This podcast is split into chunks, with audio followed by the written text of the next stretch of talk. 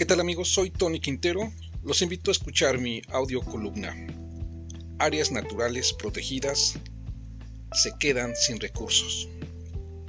Para 2022, el presupuesto baja a menos de 10 pesos por hectárea. Imagínese cómo es posible. Esto no puede ser. Les explico. Pues bien, el presupuesto asignado a la Comisión Nacional de Áreas Naturales Protegidas, CONAMP, entidad encargada de la conservación de dichas áreas, dejará sin atender importantes rubros que son indispensables para la operación diaria de la institución, así como para realizar tareas dentro de las áreas naturales protegidas. El presupuesto de egresos de la Federación, PEF, para 2022 fue aprobado el pasado 14 de noviembre por la Cámara de Diputados, asignando recursos insuficientes para la conservación de las 182 áreas naturales protegidas en el país.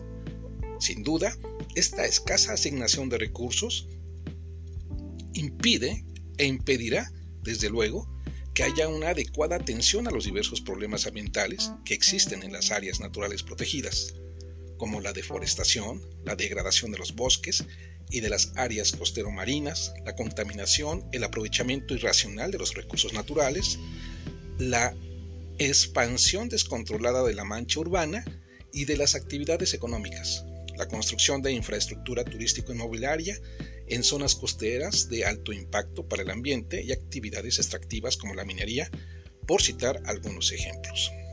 Para 2022 la CONAMP, es decir, la Comisión, contará apenas con 9.7 pesos por hectárea para el manejo y cuidado de las áreas nacionales protegidas, lo cual sin duda repercutirá en una menor capacidad para la operación y protección de sitios de alto valor ecológico, económico y cultural, que sustentan la vida de miles de comunidades en México.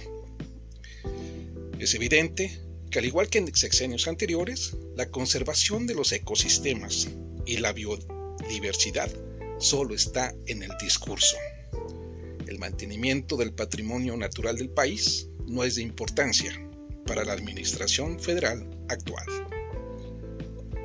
Amigos, definitivamente vamos como los cangrejos, caminando hacia atrás. Nos escuchamos en nuestra próxima edición.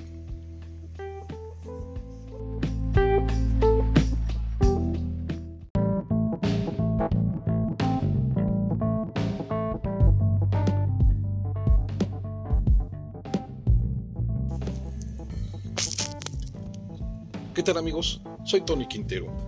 Los invito a escuchar mi audio columna Un gobernador primor. Se resuelve conflicto de trabajadores de limpia.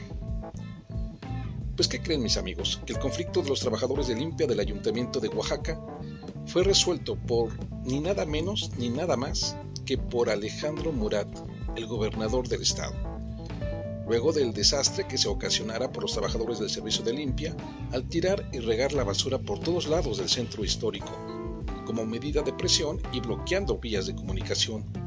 Todo originado ante la cerrazón de las autoridades municipales y particularmente del presidente municipal Osvaldo García Jarquín, quien no asistió al acto donde celebraron el acuerdo para sustentar los derechos laborales de los trabajadores.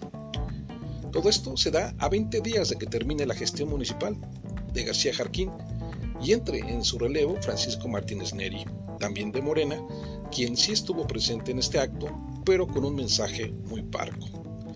La ausencia de Osvaldo García sea tal vez natural. Obvio, no tiene la cara limpia ni honesta para mirar y cumplir con los compromisos de sus propios trabajadores, así que se ha despedido como lo que es un personaje oscuro. El gobernador, a través de sus funcionarios, atendió el problema y lo resolvió mandó un mensaje de reconocimiento a las partes involucradas, dejando claro su intervención de manera imparcial, pero sobre todo dejó entrever que no hay favoritismos políticos, es decir, no se confrontó ni cuestionó. El gobernador es ya un primor. Y la ciudad volvió a la normalidad. Amigos, nos escuchamos en la próxima edición. Hasta pronto.